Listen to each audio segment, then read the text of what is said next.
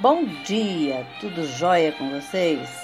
Hoje é 15 de novembro de 2023, dia da proclamação da República do Brasil e um dia muito importante para a gente, um dia de manifestação de consciência cívica, muito importante.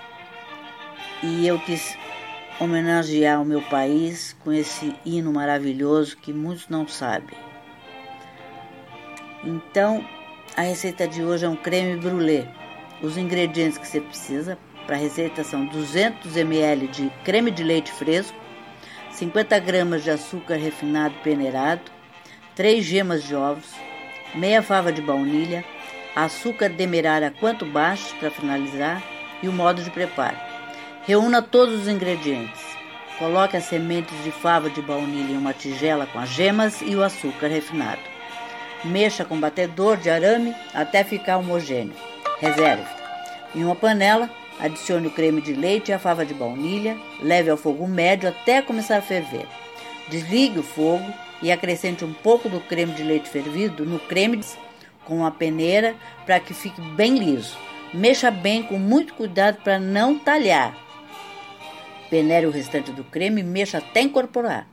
Despeje a mistura entre os ramequins e coloque-os em uma assadeira. Cubra com a água fervendo até a metade para ficarem em banho-maria. Leve ao forno pré-aquecido na temperatura mínima por cerca de 40 minutos. Depois desse período, o centro ainda estará um pouco mole. Deixe na geladeira por ao menos 4 horas. Antes de servir, salpique açúcar demerara em cima do creme. Esquente uma colher antiga na boca do fogão e passe por cima do açúcar.